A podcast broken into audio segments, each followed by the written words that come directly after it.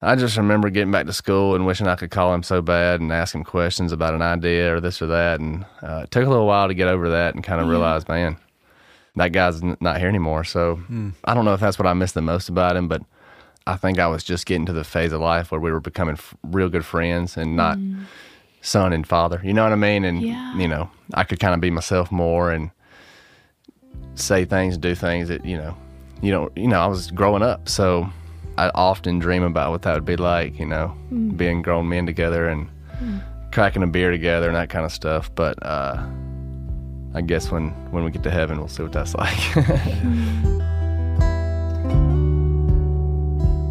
Hey guys, I'm Miles, And I'm Ruthie. and welcome to the Unspoken Podcast, where we believe that saying the unsaid may be the hardest, but one of the most important things we can ever do. Yes, our authentic self is the best gift that we have to offer this world. But sadly, we live in this culture that tells us that we should hide it.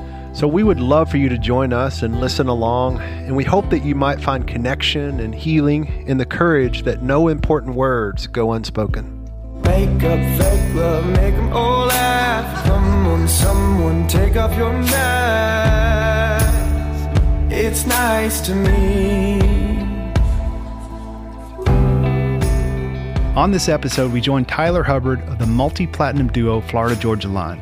Florida Georgia Line is one of the hottest and best selling music acts in the world, with over 30 million downloads and more than 4.2 million albums sold worldwide. They remain the first and only country act to achieve 10 million copies sold of their breakout single Cruise. These crossover superstars just finished a headlining sold out stadium tour featuring guest Backstreet Boys. They continue to push into uncharted territories with history making number one pop collaborations and multiple entrepreneurial adventures. Their innovative endeavors also include their newly announced multifaceted compound in Nashville, Tribe Kelley Trading Post, Tree Vibez Music, Meet and Greet, in the Florida Georgia Line House. I am so excited for you guys to get to know more about Tyler Hubbard. You've heard him interviewed a ton about his music, but rarely do you get to know the man behind the music. And this is one of the coolest people I've ever met, one of the most compassionate people I've ever met. And I think you'll find his heart is big and it's important. Yes, he, the world knows him for being this incredible musician, but he is just one of the most wholehearted, kindest, tender men. So we are so excited to get to share this interview with y'all today.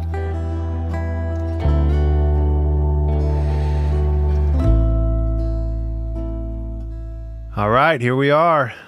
Tyler Hubbard in the house. What's up, guys? Oh, we're so excited. Thanks for being here. This is awesome. You're awesome. I'm excited just because, uh, well, one, I find you to be, well, you're a buddy now, but I find you to be one of the more fascinating people that I've had a chance to get to know because mm-hmm. I, with you, I've experienced there's a lot of layers, and that's part of what this show is about. It's like let's let's get in and know who somebody is as a human being versus a human doing. So the mm-hmm. world knows mm-hmm. you as the- of the you know the famed duo Florida Georgia Line. You'd have to be asleep at the wheel right now to know to not know who those guys are because they have the number one song on the planet right now. That's crazy. Dear on God. iTunes. Can you believe That's that? That's amazing. No, as of today, or was it yesterday? That's unbelievable. Yes. Buddy. Yeah, I know. It's pretty wild, right? No, I'm not country. All Amazing. genres. Yeah, it's wild. I'm so proud of you. It's, well, thank you. It's it's pretty uh it's pretty surreal feeling. I was telling Hayley last night. Kind of, I saw on iTunes it was number one on all genres, and that's just, it's kind of a dream come true and just sort of surreal again. And, it, and when it happens, it never gets old. And yeah, anyways, I feel really blessed, and it's cool to to be here with you guys to celebrate a little bit. And uh Miles, I feel the same about you, man. Feelings are mutual, so.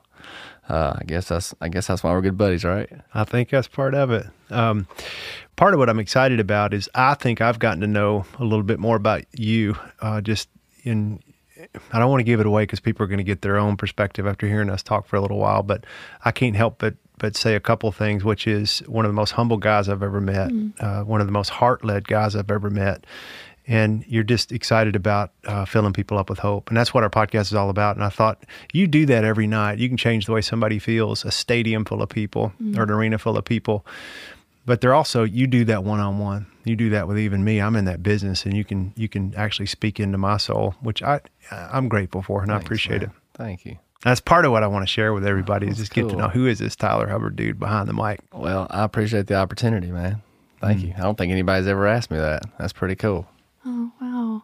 Yeah, it's interesting. We were talking about this earlier. Like, I was doing some research and trying to find out, you know, some things about you. And I found out, obviously, incredible things about your career. And you've been just very smart with it and very successful, but there wasn't a ton about your private life. And so I was just so excited to get to come in here and get to learn more about you. I've gotten to just get little snippets here and there. Miles thinks the world of you. And I selfishly am like, his people are my people. So you're stuck with me. and yeah, so this is just, this is amazing. Well, it's awesome. Thank you guys. Hopefully, people, I feel like we're really transparent with our music. So hopefully, if the only thing people know us for is our music, hopefully, people know us pretty well. But yeah, I mean, there's definitely some, uh, you know, some different layers that we haven't been able to get out in four albums. So, uh, or three albums. Sorry, we're on our recording our fourth right now. But, uh, but yeah, I mean, so yeah, I look forward to chatting with you guys.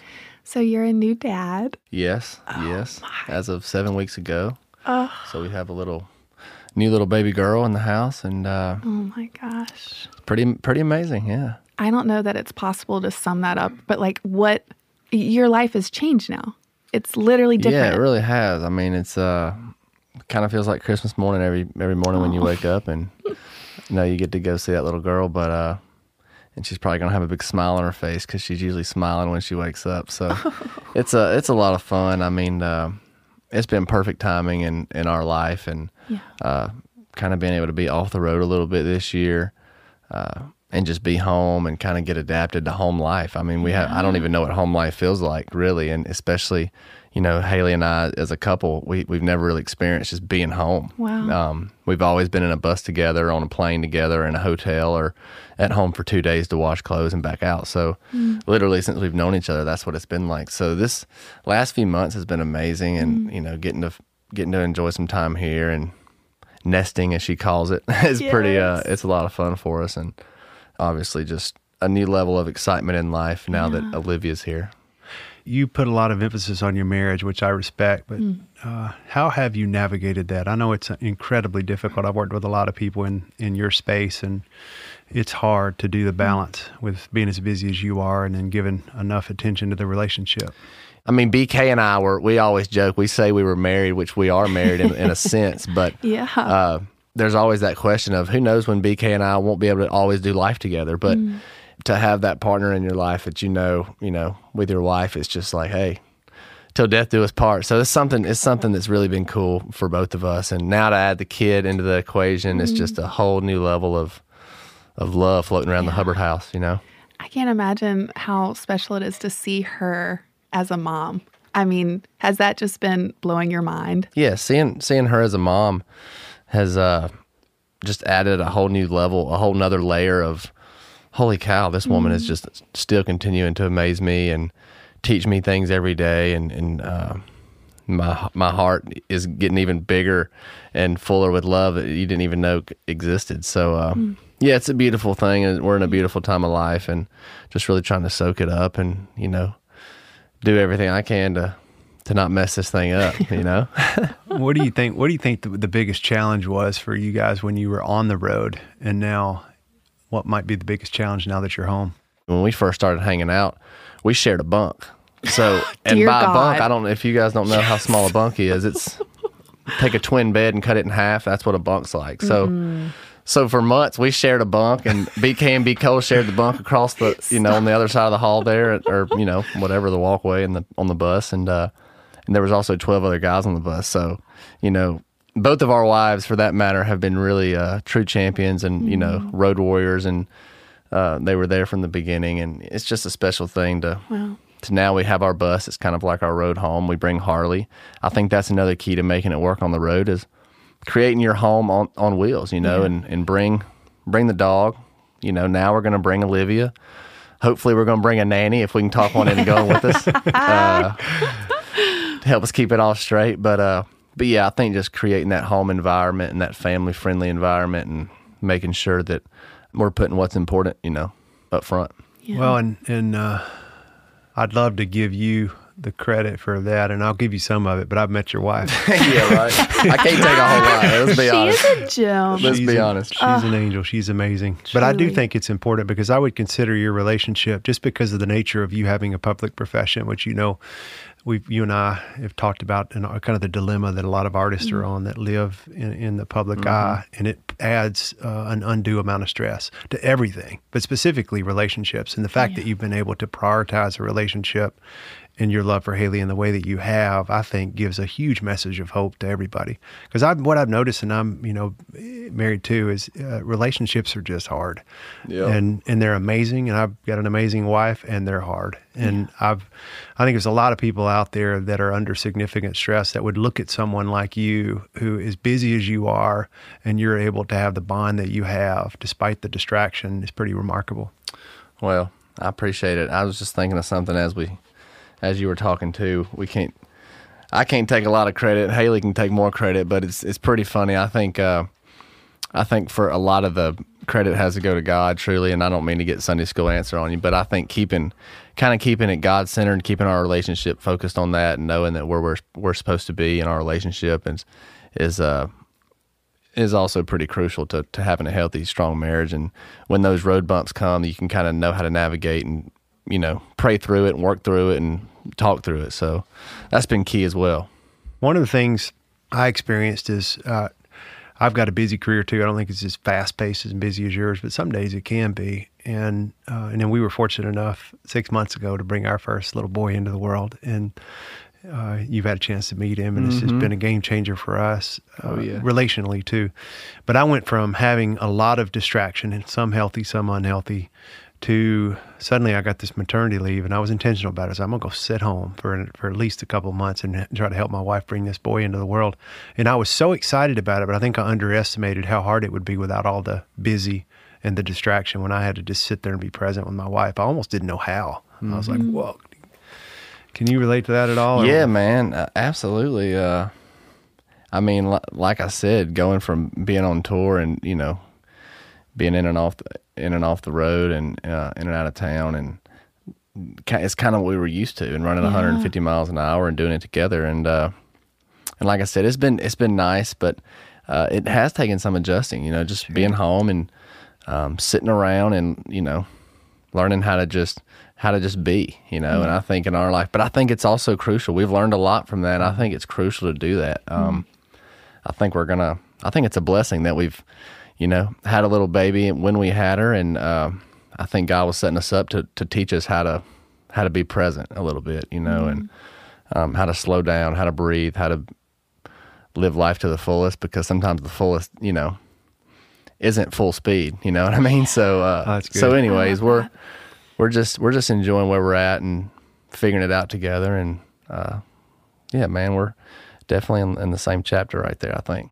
You know, I've read where you've talked about your like kind of love hate relationship with social media, and I'd love to hear your thoughts on that. But as you have more and more and more and more and more eyes on you, and I'm, you know, people want from you and are pulling from you, how have you or have you felt like you've tried to stay really intentional with community and you have a group of men i mean obviously you have miles who is so special but i think a lot of times people you know especially when they have like large platforms and things they can go to these things and these people which it's not real to have connection and get that little burst you know when you're like that's that's not real relationships Yeah, for sure. I think you nailed it with the love hate thing. Yeah. Uh, when it comes to social media, um, it is kind of a love hate relationship. I mean, I think it's a great tool and it's a really cool platform to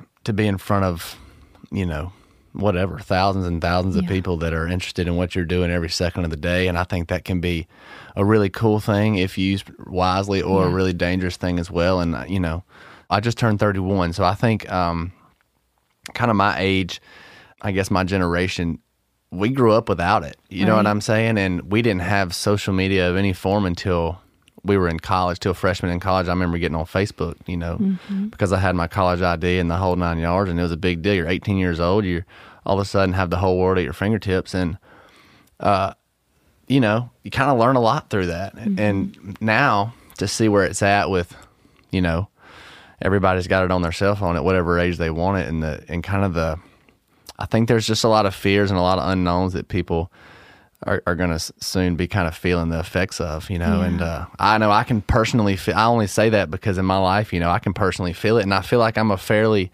aware person Yeah. for the most part. I sort of, I try to stay in tune with my state of mind. I try to stay in tune with my body. I try to stay in tune with my relationships. And, um, and I find it definitely taken probably the hardest toll. Just about anything in my life would probably be social media, and it's not a huge deal. And if you can keep a good balance, I think it's definitely something you can keep control on. But I think it's a lot harder than people give it credit for. Yeah. Um, it has more and power. especially it has a lot more power than people, a lot more power than even I don't think we even understand. Yeah. And like I said, we're adults that are pretty aware people, right? Imagine the 13, 14, and 15 year old kids that are in school and their lives revolving around how many likes and followers they have. And it's, it's a real scary thing. And, um, you know, I just think it's important, to, just like anything in life, just try to keep an eye on it. You know? yeah. What would what's a message you would have? Because I know a lot of 13, 14 year olds look way up to you. That you've mm. got this all these followers with Florida Georgia Line, and then your own pit. What's a message you would have those of them? Because you're right, it is taking a toll. I mean, I've got mm-hmm. stories of some committing suicide over it. Yeah. I mean, you know what? If if just from the thirty thousand foot perspective on social media, if I could say one thing to the kids would be just put a limit on it. And and remember that it's fake. And just remember that it's an app on your cell phone. Yeah. Play with it for thirty minutes a day if it makes you happy and you feel like you need to promote a brand or keep up with your friends. But it's still not healthy to keep up with your friends that closely. I mean, if you care that much about what everybody else is doing, then you're not even going to be able to live your own life at all. So just just remember that and keep it and keep it close to your heart. And you know, I'm going to try to remind myself that as well. And if if I'm sitting on Instagram instead of talking to my wife, then there's a problem. So Yeah. uh, don't miss don't miss real life for for something that's not real. Right. That's the I kind of the bottom line. You know, we're all guilty of it. Yes. And I think what I always like to say is like it can be the vehicle, but it's not the connection. It could be the ve- like I met my best friend in the world on the internet, but the friendship started in person. Right. Our relationship happens in person. And that is so crucial. And I love what you said like I do consider myself a very aware person. And in my awareness, I realize it's a problem. Mm-hmm. So I delete it off my phone constantly. Right. During work days, I'm like, no, and don't have it in the bed with me because mm-hmm. I can just mindlessly Yep. like Next when thing I you was know, you're an hour deep Yeah, on looking at and- dirt bike on the videos, slot machine. dance videos. Right. I literally dance videos, Oh, it's my dream life. NBA fights. I mean, yeah, whatever you it know, is. you know, whatever. like, it's fine. It's fine. But I love that. And honestly, for me, the reason I even started talking and sharing my story in the first place is because I had this page and people follow me that didn't know me, and they'd be like, "You live my dream life. I want your life." I'm like. Dear God, Mm-hmm. I was going through a divorce. My dad had just passed away. I have pain every second, but I was I was Mm. doing a disservice to the people looking at my feed because I wasn't giving them the both and. Right. Everything I was picturing was true, but they didn't have the context for my joy and all the hard things. Yeah. And so now that's my goal is to use it in a way that gives the both and like sharing the like yeah i'm at this Mm-hmm. bad with the beautiful good. yes Yeah. but like tonight i'm gonna go home and throw up because i Right. Mm-hmm. did experience this beautiful thing you know and i think that's that's how i personally have used like try to combat and like be like Every, this isn't real you know Mm-hmm. the real thing happens in person all the connection happens in person and when I find myself just mindlessly trying to escape my pain, I'm a seven on the Enneagram and we Mm-hmm. don't like to deal with pain. I'm just scrolling dance videos. I'm like, just delete it, you know? Yep. And I, yeah, so I really, I appreciate that a lot. And that people do look to you, these kids for sure. And so hearing you speak about that is, it's just, it's really important. And so I'm really grateful And, that. there- and honestly, there's not a lot of people at y'all's level. I Meaning, I know both of you, Ruthie and Tyler, have big platforms. Not a lot of people at your level are talking about it. And I, and even for somebody like me, like I'm working on a book that's this year. And what do you think? The first thing they're telling me, you got to get your numbers up. Yeah. The the public. And Yeah. so, you know, for somebody that's even smaller. And I even help people detox off social media. I mean, I've got a mm-hmm. wellness program where you keep Yeah. your phone up for a week. Yeah. And I mm-hmm. struggle with it. I'm going to be honest, it's a struggle. Yeah. And I love that you encouraged a lot of us recently to go off of it, to mm-hmm. fast off of it for what did you use like a week? Yeah, I Clearly, think- I didn't do it. I've done a few here and there, you know, and for me, if I can just, like you said, just delete it for a little bit Yeah. and not give yourself the option. Because you, you find, I mean, it takes two days to let the muscle memory die down. don't you and just keep looking even Yeah, though every- it's not there? every time you every time you go to the bathroom, you're pulling out your iPhone, looking at Instagram. You know, it's like let me just sit here in peace. You know, but no, uh, but seriously, I mean, it's one of those things. You're like, look, like phantom limb. the muscle memory is serious. So, anyways, just to kind of No more magazines in the bathroom. yeah, just Instagram, you know. Uh, so for me, it's been healthy because then when you you know, I don't like to say I'm never going to do this again, you know, or whatever. So I just kind of, like I said, keep a balance and whatever that Yeah. is. And for me, it is every every month or two, just just going a week or two without it and remembering how to have a conversation with people and how to every time you feel uncomfortable, not pull your phone out and start scrolling. You know what I mean? So And I hope you keep you guys both keep talking about it because it's a it, it's one of the fastest growing addictions right now on the planet is technology. Not a lot of people are talking about it, Yeah. especially people who have influence. So, hardest thing you've dealt with to date? Uh, well, the hardest thing I've probably ever dealt with, if anybody knows me at all, I'm pretty transparent. Uh, they probably know I lost my dad when I was 20, and that was probably the biggest. That's the first thing that comes to mind, you know. Um, so you know, overall, I would say I've lived a had a pretty amazing life. You know, had a great childhood. Got to, like I said, got to see my parents have a great marriage, and uh, you know, had a great great dad all the way up to twenty, and great mother, and uh, you know, had a younger brother two years younger than me, and a sister that was born when I was fourteen, so she's fourteen younger years younger than me, and uh, yeah, I mean, great little life, and everything was going great, and then uh, dad passed, and I. I would say, uh, let's just say, a tragic helicopter accident in, in my backyard, and uh, you know, to kind of make a long story short, we were I was there at the house and the whole family was there. And pretty graphic incident as you can imagine and uh, one of those things that just kind of forever changes you and changes family dynamic changes the way you look at life changes the way you love life and love people. And you know I think that was the first that was the first whoa moment for me at 20 years old is like this life is fragile you know and to to to see somebody you thought was invincible um, hanging out with them the night before, and then the next night they weren't there anymore.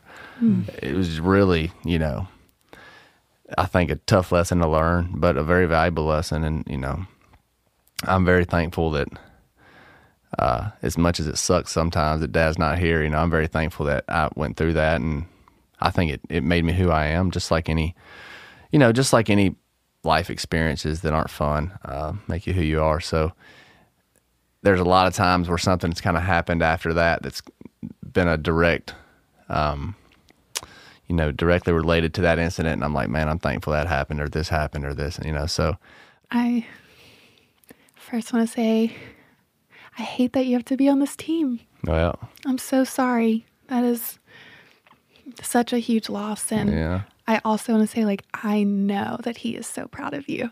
Well, like, thank you. I can't even, I mean, you, but the even little tiny glimpses that I've gotten to experience, like, even hearing how you talked about how he loved your mom. I, the first night I met y'all, I watched the way that you looked at your wife and the way y'all interacted. And it was so tender and it was so kind. And it was just, it was a beautiful thing to witness. And it was an honor to get to witness. And just hearing the way with respect you speak of her and how much grace, you know, you speak in with humility. He's so proud of you. Thank you. And you are a beautiful legacy of the man that I just heard you talk about. So, well, I appreciate that. yeah. What, what was his name? Uh, Roy. Roy. Yep.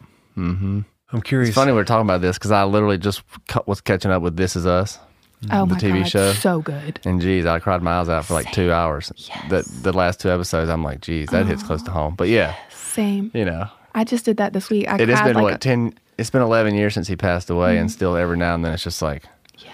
oh, the, the grief just hit yeah, you. you know, it just like a little you'll, yeah, you're just watching a TV show or something or hearing a story, and you're like, man, I, I've been there. That kind of sucked, you know. Mm. But yeah. but you know, Yeah. So part of life, I guess. And Well, I think that's go a, a misconception a lot of times of the idea of grief is that people think it's supposed to look a certain way and that you're supposed to, uh, it's got steps or stages. And I know some of that is, there's some validity to it, but it's messy. And I think people out there need permission not to feel like you need to get over it because Mm-hmm. it, I've, and I've we're doing an, a program through our foundation right now called Life After Loss, where we're, I've been collaborating with a lot of grief experts that are working with parents that have lost bereaved parents, and it's different. I mean, talking to um, Sandy Hook moms, losing a kid to uh, tragic violence is different than losing a kid to cancer. Versus, and it's interesting that both of you um, lost your dad in a, an act, just a freak accident, Mm-hmm. and it was sudden and it wasn't expected, and it was. boom. I mean, that's Yeah, I remember. I remember when I came back to college, and I just remember the common phrase was, uh, "Deal with or not deal with it." Uh, yeah, have you dealt with it? Like, like there's a certain equation to the, to making sure you do all the steps to deal to dealing with whatever it is, right? And in my case, it was loss, and it was kind of like, well, I mean, I feel like I'm. I'm dealing with it. Like I don't know if there's you got an equation or you got any steps I need to do because I feel you know I'm doing what I feel like is the right thing to um, kind of deal with this and uh, and go through it. So, anyways, yeah, it's. I wish I'd have known you at that time, Miles, because I would have been like, "Hey, send me that, send me that pamphlet you were talking about with those twelve steps or whatever it is." I know there's some steps I'm supposed to go through here. If you can just shoot them my way, because no, I didn't have any idea, but I kept hearing about it though. But uh, but no, it was definitely a learning experience for me, and uh, you know, I guess it sounds weird to say something you're thankful for, but at the same time, you kind of are, you know. what do you miss the most about him? Man, uh, I think just just having that person to call and talk to and hang out. I mean, me and my dad were really close. We were we were really good friends, and we worked together. And that was kind of a we d- rode dirt bikes and worked together. That's pretty much all he did was work. And if he wasn't working, he was riding a dirt. If if if he was playing, it was riding a dirt bike. But he thought play was work. He got those two confused. I guess that's where I got it from. But uh, so we'd hang out and work a lot together, and I could bounce ideas off of him. He was an entrepreneur and always ran his own companies and did things kind of his own way. And I just remember getting back to school and wishing I could call him so bad and ask him questions about an idea or this or that. And uh, it took a little while to get over that and kind of realize, man, you know, that guy's n- not here anymore. So I think that's, I don't know if that's what I miss the most about him, but uh, you know, I definitely miss. I think I was just getting to the phase of life where we were becoming f- real good friends and not son and father. You know what I mean? And Yeah. you know, I could kind of be myself more and say things, and do things that you know, you don't. You know, I was growing up, so I think uh, I, I often dream about what that would be like. You know, being grown men together and cracking a beer together and that kind of stuff. But uh, but you know. I guess when, when we get to heaven, we'll see what that's like. but How do you think he would have described you? Oh, that's a good question. Uh, I'd say he'd probably describe me a lot like him. I mean, I get that a lot. I think he kind of saw it too, and whether that was always good or bad, I think for the most part it's good. You know, I got a lot of. He was definitely one of the best best men I've ever known, and uh, to be compared to him to me is a huge compliment, and and I think that's what he would say. Yeah. You know, I think, I think I'm got a lot of his character and a lot of his little traits and every now and then I'll catch myself and be like, oh my gosh, that's what dad used to do. That's weird. Yes. But Isn't that the wildest? pretty wild. Yeah. But uh I don't know. I appreciate what you said earlier. I do think he'd be proud of me and I think uh I think that one of the hardest things is just every now and then when something big happens, be like, man, I know he can see from up there, but I just wish he could be here, you know? Of course.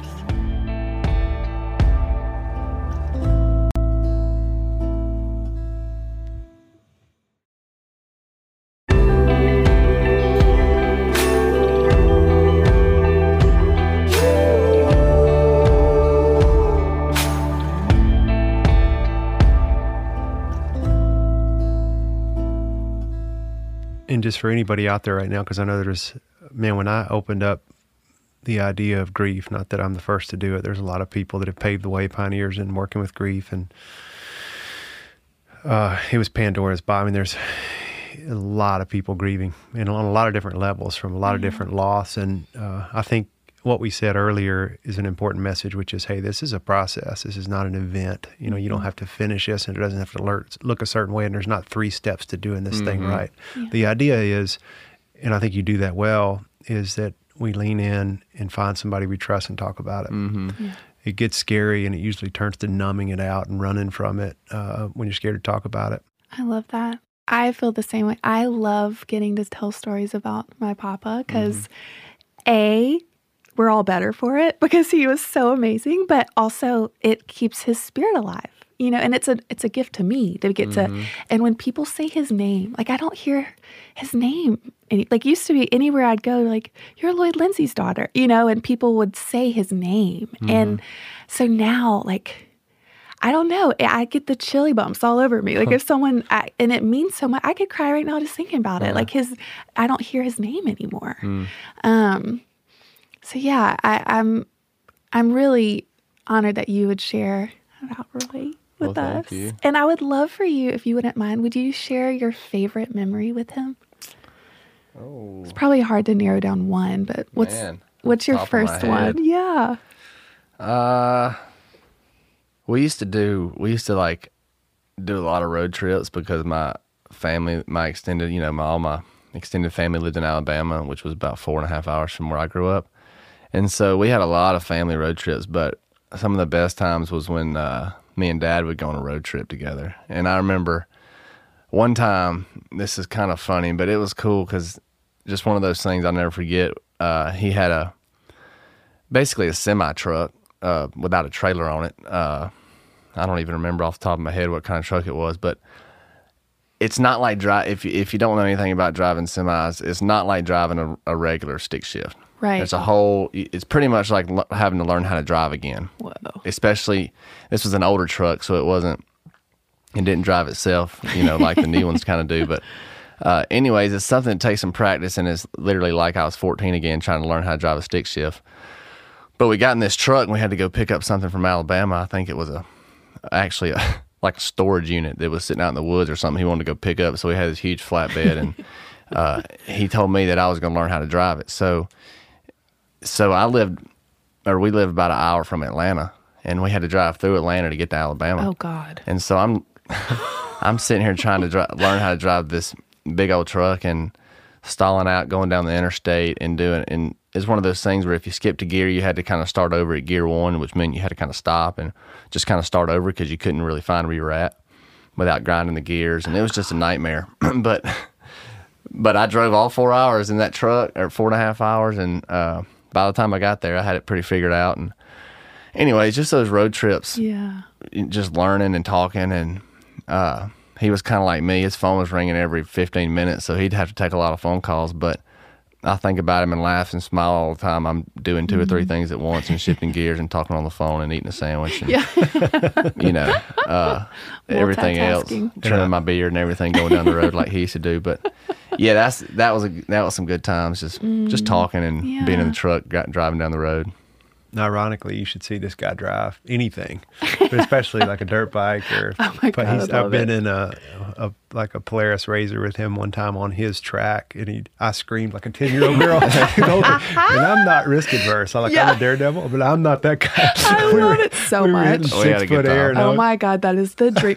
I grew up mudding, like doing. That's my oh yeah literal. When one of my best friends, who Miles knows, Amber's, has this like 1979 FJ, and when it snows, we always go out and just go off roading. And we're like the biggest rednecks ever, living our best lives. That's we're good. like, it is so. it's good for the soul My, oh my! I squeal. I just it makes me so happy. I love it so much. that's awesome That's amazing. the challenge that we talked about personally, uh, I'd love to hear maybe the biggest challenge you've had professionally because you've done some things professionally that I mean you you guys have broke the mold in country music for one. Um, you've crossed genres. You're crossing genres right now, like we mentioned earlier. But you've just done things non traditionally, and you stayed true to your imprint. What what you know the music that spoke to you. You went through the genre, and people said you can't do that here, and you did it, and now you're doing it at a massive scale. I mean, you took the Backstreet Boys and Nelly on your last Yeah, tour, that's- and you So sold out stadiums and arenas. I mean, who, so great. That's crazy.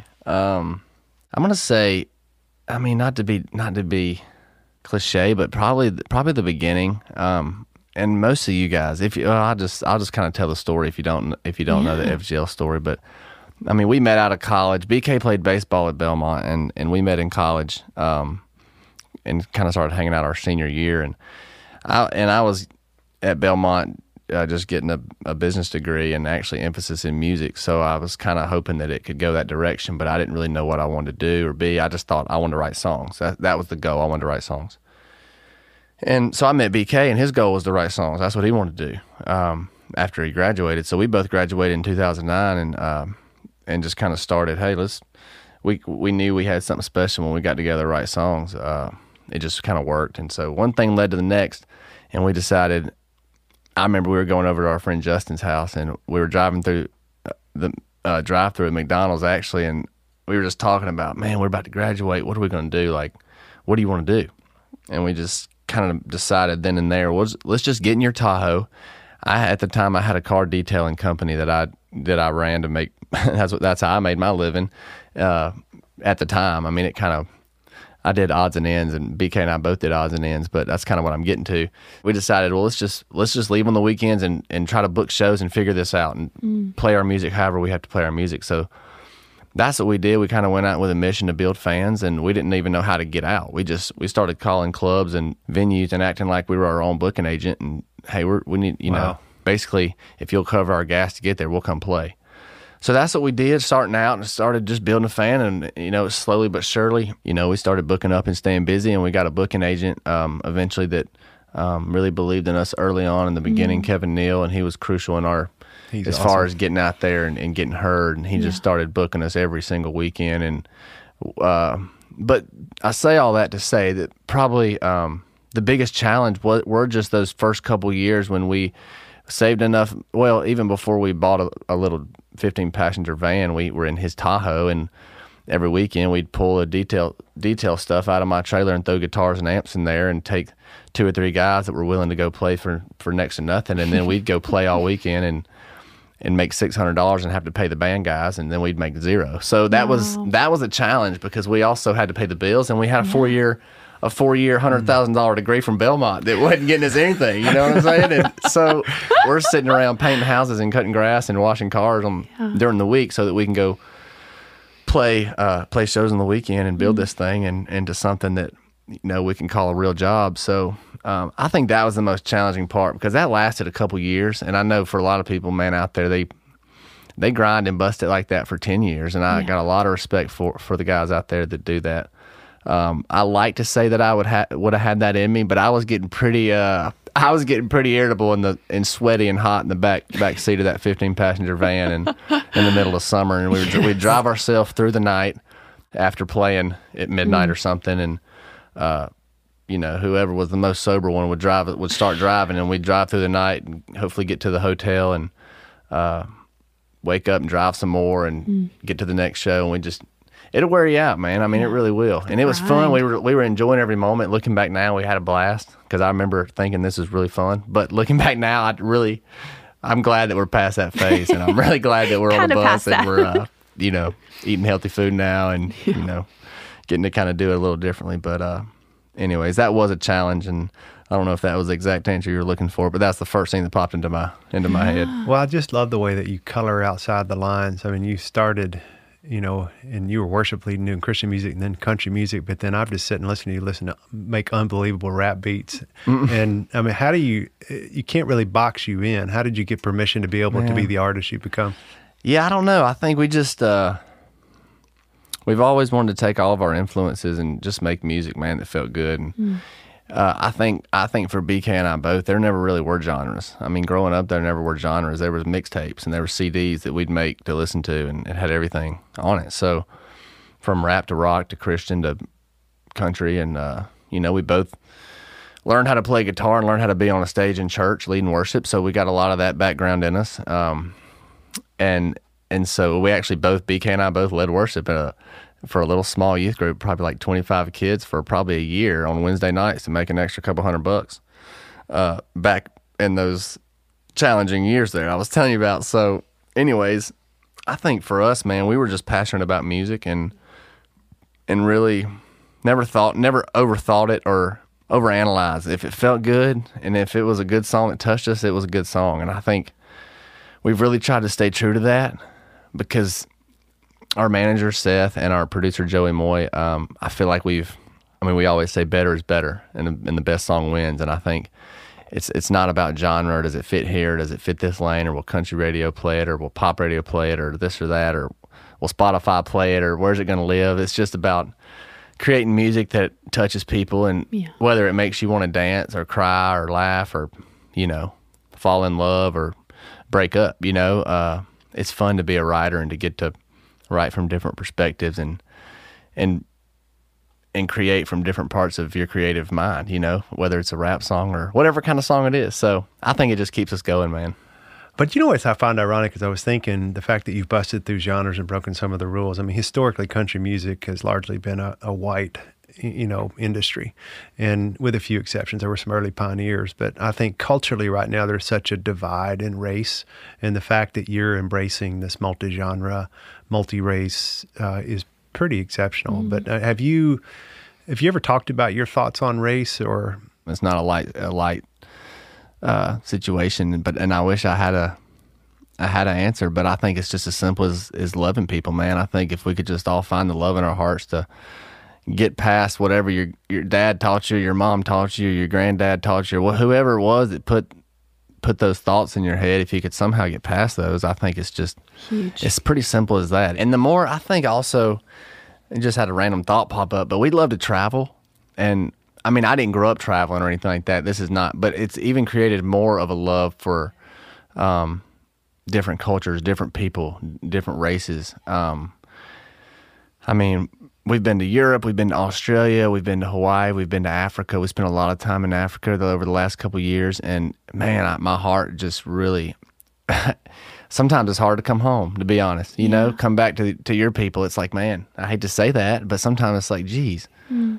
I'd rather I'd rather be around this culture or these people, and so I say that with the with the purpose of just saying that if everyone would just open their eyes and their minds a little bit and say, "Hey, man, maybe I should get get outside of my box and meet some different people," you may be surprised that you just met the best person you ever met or the best group of people in the world or what you know. And that's what I found, and I think that's really fun to. Travel. And you can learn so much from other people, man. I mean.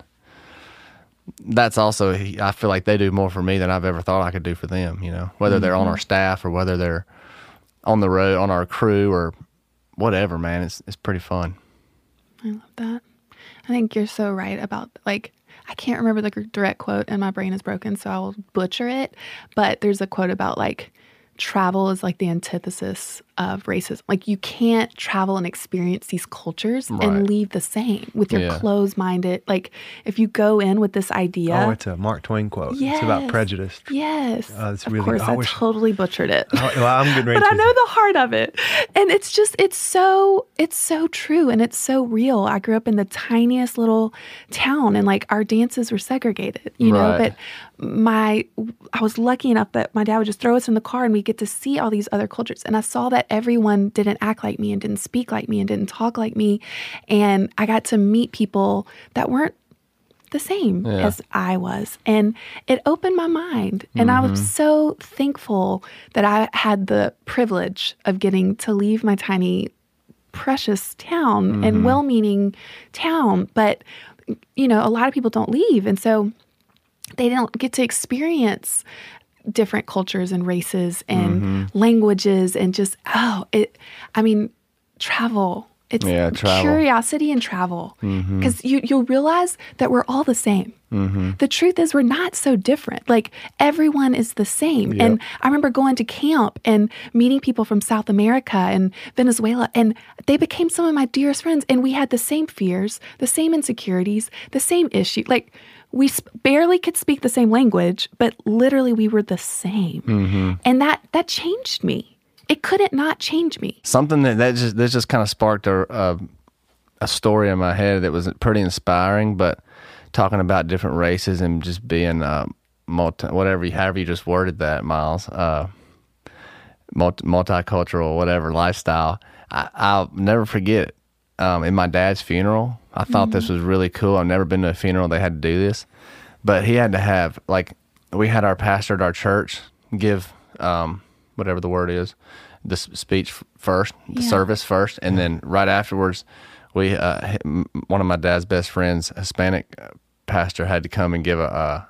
Oh wow. had to do a mm. Spanish, Translate had to not even translate, but had to do a whole nother thing for dad because there it was like there were so many Hispanic people in our church for the funeral. So, anyways, I don't know. I, love that. I thought that was pretty cool. It was literally almost half and half, and That's beautiful. and and little the the the Mexicans that were there couldn't even speak English, but they loved Dad so much that they came to the because he loved them so much that they came to his service. You know what I mean? Knowing they wouldn't understand a word. Fortunately, they had a guy to kind of service them, but um, definitely inspiring and cool. And I think that's part of where I got it from. I will say, um, you and I've talked a lot about my work and my lane, and just you know getting emotionally uh, tuned up and in uh, reconciling your story. And you're you're an advocate of that. And I've watched. You know, we've been able to do a couple of things together and um, uh, put together a couple little groups here and there. And you, I, I feel like I've watched you step into that space, and you may not even know you're leading, but you're leading. And I feel like there's something. I, and I know your uh, your heart for service. I know you guys, um, you and Hayley, give back in some amazing ways that nobody would ever know about. So I know you got a kind heart for service. Uh, but I feel like you're stepping into this new lane. And I saw you speak the other night too at this event for our buddy that we were honoring, and I was like, dude. You got some. You call that a speech, Mo? Yeah. What in the I mean, I world? That wasn't no speech. No, Ruthie and I Talking speak about- for a living, and you were right there. The way you tell stories, Golly. it was good, man. So I'm just curious, like, how do you see yourself um, kind of curating this next chapter? Obviously, I know you're getting ready to do some more amazing things musically, but what do you see uh, that you'd like to do with your platform beyond that? Man, I don't really know to be honest to give you an exact answer. I think I'm in a cool uh I'm in a cool season where I'm kind of the doors open or my eyes are open, my arms are open, kind of waiting for the opportunity. Whatever God kind of has for me, and it's been fun to pray that prayer lately. Hey, I want to do whatever you got in mind. I don't know what that looks like, um, and I'm just going to kind of go where you lead me. And it's been cool um, to kind of, first of all, let your inspiration and Onsite's inspiration and what you uh, I mean this whole what you do is a whole new thing for me in general and I feel mm-hmm. uh, a whole new concept. I mean I didn't know anything like that existed or the kind of work that you guys do and I and for me it's pretty life-changing and I I just get all excited about it. You know what I mean? I don't know how to explain it. I think hmm. I just love to see people I love to feel renewed. I love to feel like we just spent 30 minutes becoming better people, whether that's mm. through therapy or yoga or working out or talking to your wife or going to dinner. Just just real I think when you just when you're being real and you're actually past surface level, I love that. And I kind of thrive on that and that whether it's it doesn't have to be at counseling. You know what I'm saying? Like or whatever the term you want to use is, but I just if I'm if I'm thinking about it and actually trying to answer this question, I think the premise of it is I get a lot of excitement and joy over over uh, connecting with people and seeing getting past the surface and seeing a change and seeing a change and seeing people be transparent and real. And I think I can see that a lot through music, and I can see all those people in the crowd every night being transparent with with us, being transparent with them, and and I thrive on that. But to but to make it a more intimate experience and to do it on a smaller group has been really cool. You know, I've we've kind of started this guys group that's just been really encouraging each other and trying to become better men and better people. And it's been uh, it's just opened up a whole new a whole new like lane for me, I guess, and kind of been like, wow, this is so rewarding, so fun. I'm becoming a better dude. I'm all the stuff that I don't have answers for, don't know how to figure out or work through. I can just talk to my guys about, and we can work through it together. And it's been really cool for me. And uh, and I guess really kind of led me into, man, this I, like I don't I don't want to go away from this. I want to feel I want to feel like this all the time. So I think um, I don't know what that's going to lead into um, exactly, but but I love the opportunity to to be able to lead and to be able to use my platform to help others. You know, I think that's that gets me really excited. It's just to help Yeah. others wherever I can and to be helped when I, when I'm not expecting help, whether that's uh, like I said, at a dinner with friends or hanging out with you guys or doing a doing a guys group or whatever. Um, and I think we all need it just as badly as I do. And oh, I think that's God, yes. it's really fun when you all get vulnerable and you all say, "Hey, here's what I'm going through. Here's what my marriage is looking like. Here's it. here's what I'm dealing with personally. Here's what I'm Here's where I'm good. Here's where Yeah. everything's doing great. And I think just having that person besides your spouse, I think is crucial for everybody's Yes. well being. And I think people look to that for the wrong places. And you got to just, you got to get, you know, and by, again, I'm not going to keep going back to social media, but But people right. are too distracted to even Yeah. realize they need somebody Yeah. to really talk to. So for me, numbing this has been a big year, and I've kind of, uh, I guess, a revolutionary year in that in that um, aspect of my life. So I'm excited that. to see what God does going Well, forward. That's beautiful. And I think what's so incredible is like one of your other beautiful gifts is like facilitating connection and community. And Miles taught me like how our brains mirror emotions. So, like when you're honest and vulnerable and talk about the actual real stuff that we everyone is pain is universal everyone struggles mm-hmm. every but when you're actually honest about it walls crumble around us mm-hmm. and it frees other people up to be able to mirror their emotion and they're mm-hmm. actually able and feel free to share their struggle and those me too moments and realizing you're not the only one. Like that in and of itself is healing. Mm-hmm. To know that you are not alone and isolated in your pain but that others know it too mm-hmm. that is like that is fundamental Yeah, and we for sure. need it it's mm-hmm. something what a disservice that we're offering the world to think like everything's good life's great like Right. bullshit That's what social media. And Yeah. which is again what social media does. yes And when you have a conversation, when you're when you're actually hanging out with people, the first thing you want to talk about is what their post was two days ago, which is also just the highlight of their day. So you're really not talking about the real stuff. What are you really going through? What are you Right. really? How you really doing? That's not what social media does. It's what we do on social media. Well, that's right. and True. I, I think that uh, yes because I've seen people do it differently, and I've been trying to stretch out and not just talk about the amazing moments with my son, but also the hard moments. Yeah. And you do you do that well, and just being honest, I think, gives more people permission to be honest.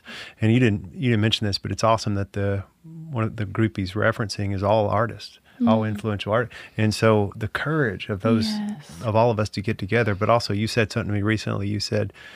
I think I'd just spoken to a label in town and done some work, and you said, "You man, you realize if we keep this up, we're getting ready to change an industry." Mm. I mean, yeah, it's a pretty small oh. industry, and you're already tapping into a big, big chunk of it. And I think that's an industry that needs changing and needs some realness. You know, Yeah. I mean, we all beautiful. do, and oh, every We industry does. do. But it's cool to see. yeah It's cool to see the work y'all are doing, man. It's cool to see Mm-hmm. that everybody's also hungry for it. yeah Well, in, in a way, it feels like a payback because I think all of us owe a debt to the artist. Um, music specifically changes the world on a level that can it's you can't even measure it, and it's changed my life. It taught me how to feel for the very first time. I didn't know how to feel, and then suddenly I learned. And I feel like I've always owed a debt to the creative community. To if I can mm. support it and make it healthier, then the ripple is immeasurable. Yes. Oh my God, I mm-hmm. love that so much. That's huge. Loving and supporting this platform that is, I mean, I remember laying in my bed in ninth grade and listening to music and be like, they put words to feelings that I didn't even know I felt that were deep down inside of me. And it was huge and transformative. Huge. And so, yeah, that's so beautiful. What a, what a gift. I love that so much. And it's cool that you give back in that industry too, because I think uh, I think uh, a lot of people just think that artists just got together. You know what I mean? They I got it think the made. They got it together. They got Yeah. you know this and that, and it, and if they do have an issue, they probably got somebody to talk to. Guarantee they got they know somebody. When in reality, they probably don't have anybody asking them how they're can be doing, a pretty lonely That's profession. So, So- real. unless they make a conscious effort to to have those people in their life. They don't have anybody asking them how they're doing on a real level. So I don't know. I think that's just what gets me excited, you know. And yes. And I, I think the this is something that everybody needs to hear. And I know we're arguably we're sitting. Our guest is you know right now is one of the busiest people out there. Mm. Um, entrepreneur, really successful, and most successful artist as of today. Got the best song in the world.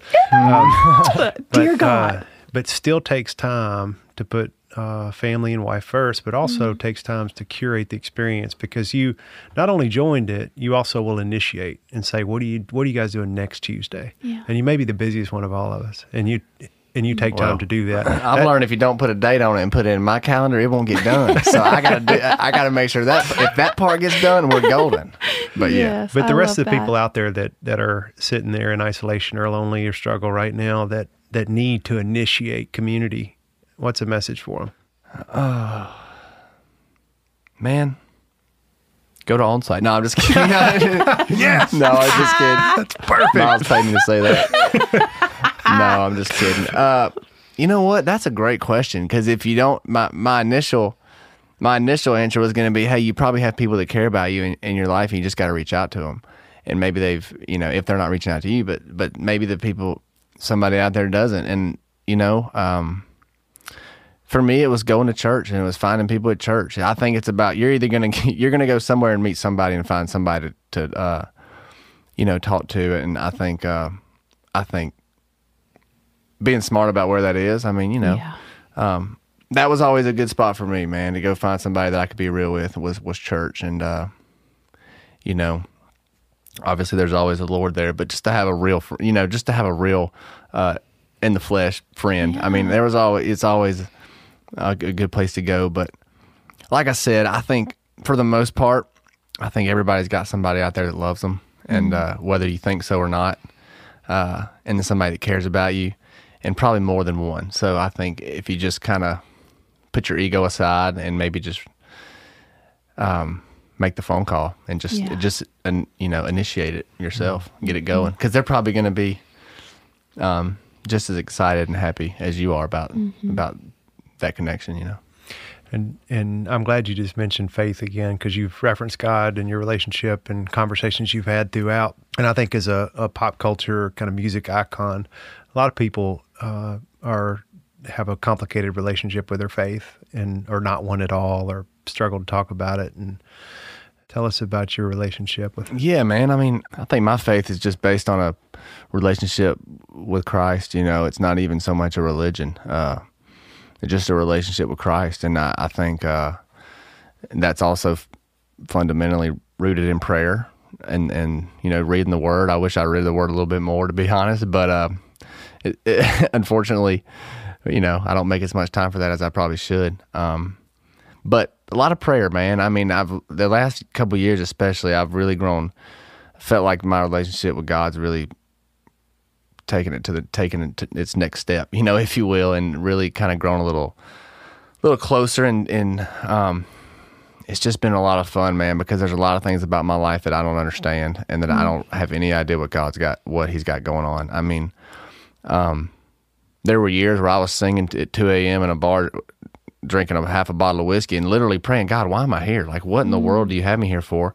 But I feel like I'm supposed to be here, Yeah. and maybe I'm not exactly where I'm supposed to be at the right minute, but I know that that you're doing something, and I don't understand. And so to watch his story kind of unfold more and more each week, if you will, it's really, really been fun and kind of drawn me closer to him to be like, my goodness, um, through the good and the bad. I mean, you are just really are faithful, and uh, I don't deserve this life that I have, and the wife that I have, and the little girl, and the the music career, the fact that I get to do what I love, and the fact that BK and I, no matter how hard we work, could have never ever get to where we are today. And it's not. I'm not just saying that to say it. I mean, if you think about it, it's seriously almost humanly impossible, and it, and in my opinion, it is humanly impossible. And uh, especially just if you just take I mean even just just us man we're just average old dudes with really pretty mediocre talent and God just God just says well you know let me show out a little bit and that's what it feels like's happened. So through that process I mean I've really grown close to God and you know like I said earlier having having a marriage that's also fundamentally grounded in that has kept Hayley and I both really close to God. And when things start to feel a little sideways, I try to just get it back on the get it back on the tracks and, and get refocused with the Lord. And it, you know, I know He's teaching us stuff through every step of the way, and and God is also in control every step of the way. And I think being able to take peace in that, know know that, it's been really cool for me, man. Through mm. all the ups and the downs, and just knowing, I think I've had I've had that kind of faith for, since I was a, a kid, and I mm. think through life, just in general, just having that relationship and having that f- true faith and really knowing, like, all right, like I know I just lost my dad right in front of my face, and I, I don't understand this, and I don't know what in the world you're doing, but I but I still believe Yeah. that you're in control, and so I don't even know where I was going with all that, but I was just saying all that to say that Yeah. you know, for me, that's where a lot of the joy and the understanding and the peace and Yeah. all that stuff truly truly does come from. and and the career success I think is true, truly given given to us from God. What scares you the most about being a dad? Uh, on a surface level, I would say that it scares me to, to uh, lose my patience. I think that's one thing that I'm learning to try to get better at is having patience, man. Um, but that's that's the first, the surface level thing. On a little deeper level, I would say just just raising. I mean, it's scary to raise somebody, man. I mean, shoot, think about it. I've never done it before, so it's it's scary. I mean, I've uh, we've raised a golden retriever, and he's a pretty freaking awesome dog. But uh, but Yes, he is. I don't know about this whole human thing, but uh, it's been a lot of fun, and I am scared. And it, but again, I just know that um, I know it's going to be a journey. I know it's not a sprint. I know it's going to be a marathon, and it's one that I'm really excited about. And I know I, we do pray, we pray for guidance and direction every night, and really, um, I just I guess my biggest fear is just getting off the track and being able to whether it's get too busy as a father or not not be I don't know. There's all kinds of ways you you're, you don't feel sufficient as a dad, you know. And I just hope that I can be the dad that my dad was, you know. And I think I fear not being that uh, for her. But I'm gonna give it all I got, and I think I think I'm gonna. I think I'm gonna be okay. I love that little thing already too much to not be a good dad. I think so. Uh, I feel That, pretty uh, I was confident, man. With our pediatrician the other day, and uh, he said, uh, "What did he say? The most fearful thing on the planet's a new dad, but most of them don't know it." Yeah. And so I appreciate the fact. Probably true, man. I do. I do feel it every now and then. Then I try to think about something else. I love it. So I want to show you a photo that we pulled from the internet. Oh, Will you yeah. describe that picture? Oh, okay. I would describe this photo as. Well, I look pretty happy to be wearing that suit. Is that a church photo? uh, this would be, yeah. I think. I think it was every year we had to do like a church photo for the church bulletin or something like that. It was either that or we were like a new member at a church and you like take your photo to like I'm not sure why, but I guess show the congregation who just joined the church. But I just remember dressing up and going to the church and taking these photos. Uh, How old are you in that photo? I was probably, I don't know, maybe eight, how old was I there? Seven or eight, maybe. Could be twelve. I have no idea.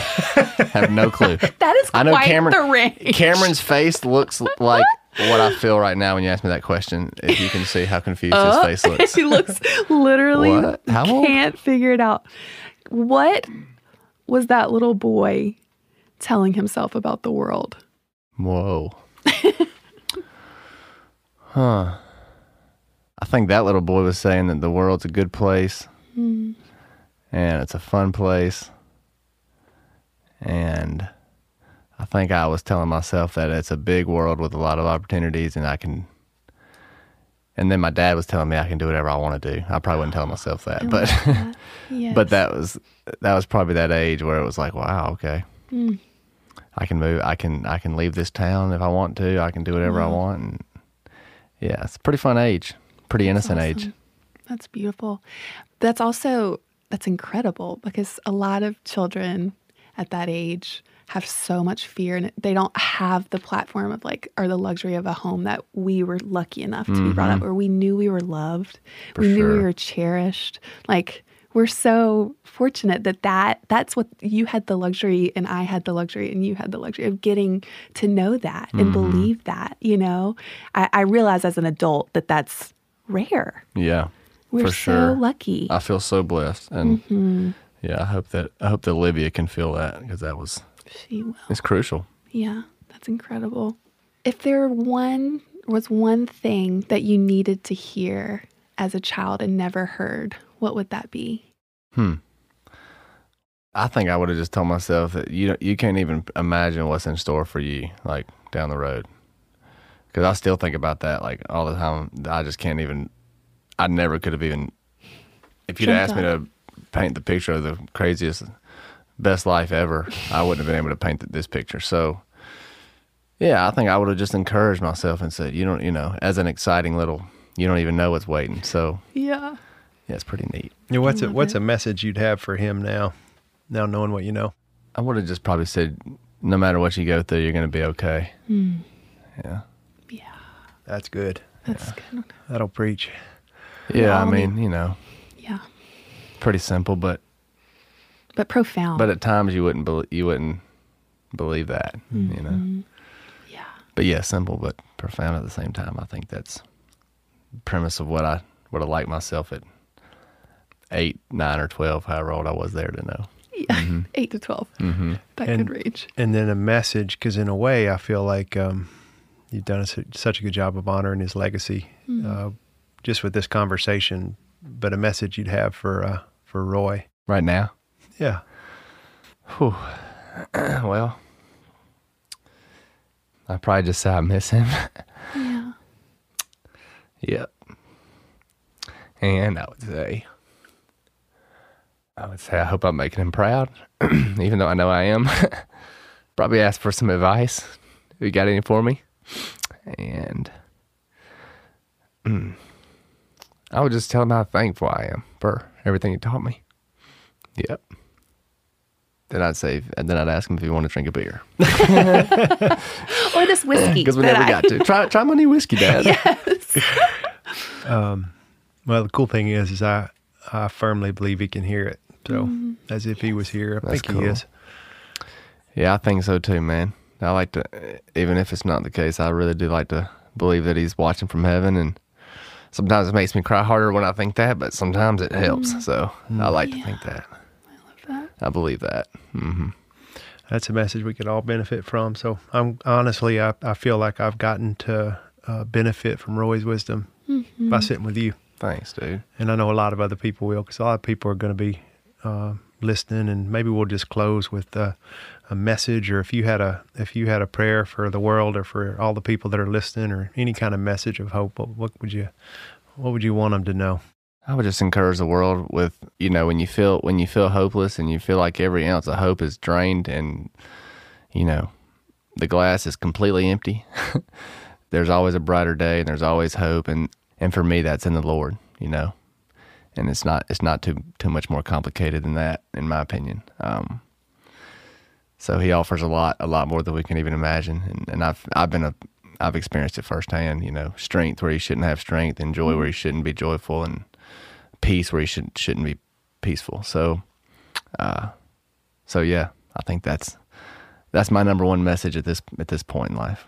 All right, and then after I said we were going to close there, we got one more, Come on, um, and it won't be uh, just because I in, think in uh, Miles fashion. a lot of a lot of deep questions. But um, I was going to say, what do you do for fun? But I, I'd, I'd rather say, what's the thing you're most excited about introducing Olivia to?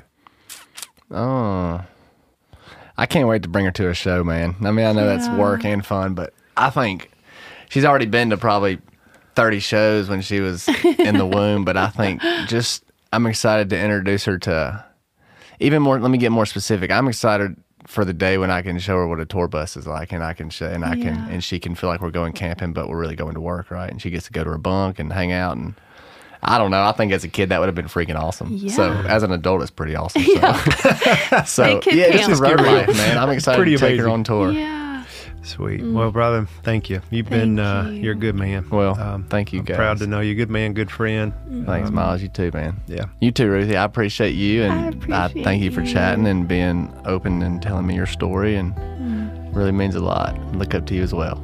Oh, you're wonderful. This was such a gift. Thank you so much. Thank you, guys. Make up fake love, make them all laugh. Come on, someone, take off your mask. It's nice to me.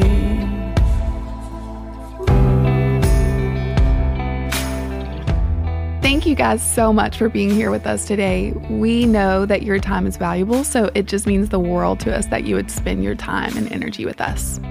The music from our podcast is from one of my favorite bands, Oliver Riot, and the song is called Alcatraz, and it is from their EP Hallucinate. And I just cannot speak highly enough about these boys. They have a new record coming out soon, and you should check them out. They're amazing. Definitely go get their music wherever you can get it. They are amazing, and you're going to love them as much as we do. If you want to learn more about the Unspoken Podcast, please go to the unspokenpodcast.com for show notes and information about the guest. And please follow us on Instagram at the Unspoken Podcast. We'd also love for you to subscribe to the podcast and help us spread the news and share this because we cannot wait to show you what's up next. And we will be with you all again soon.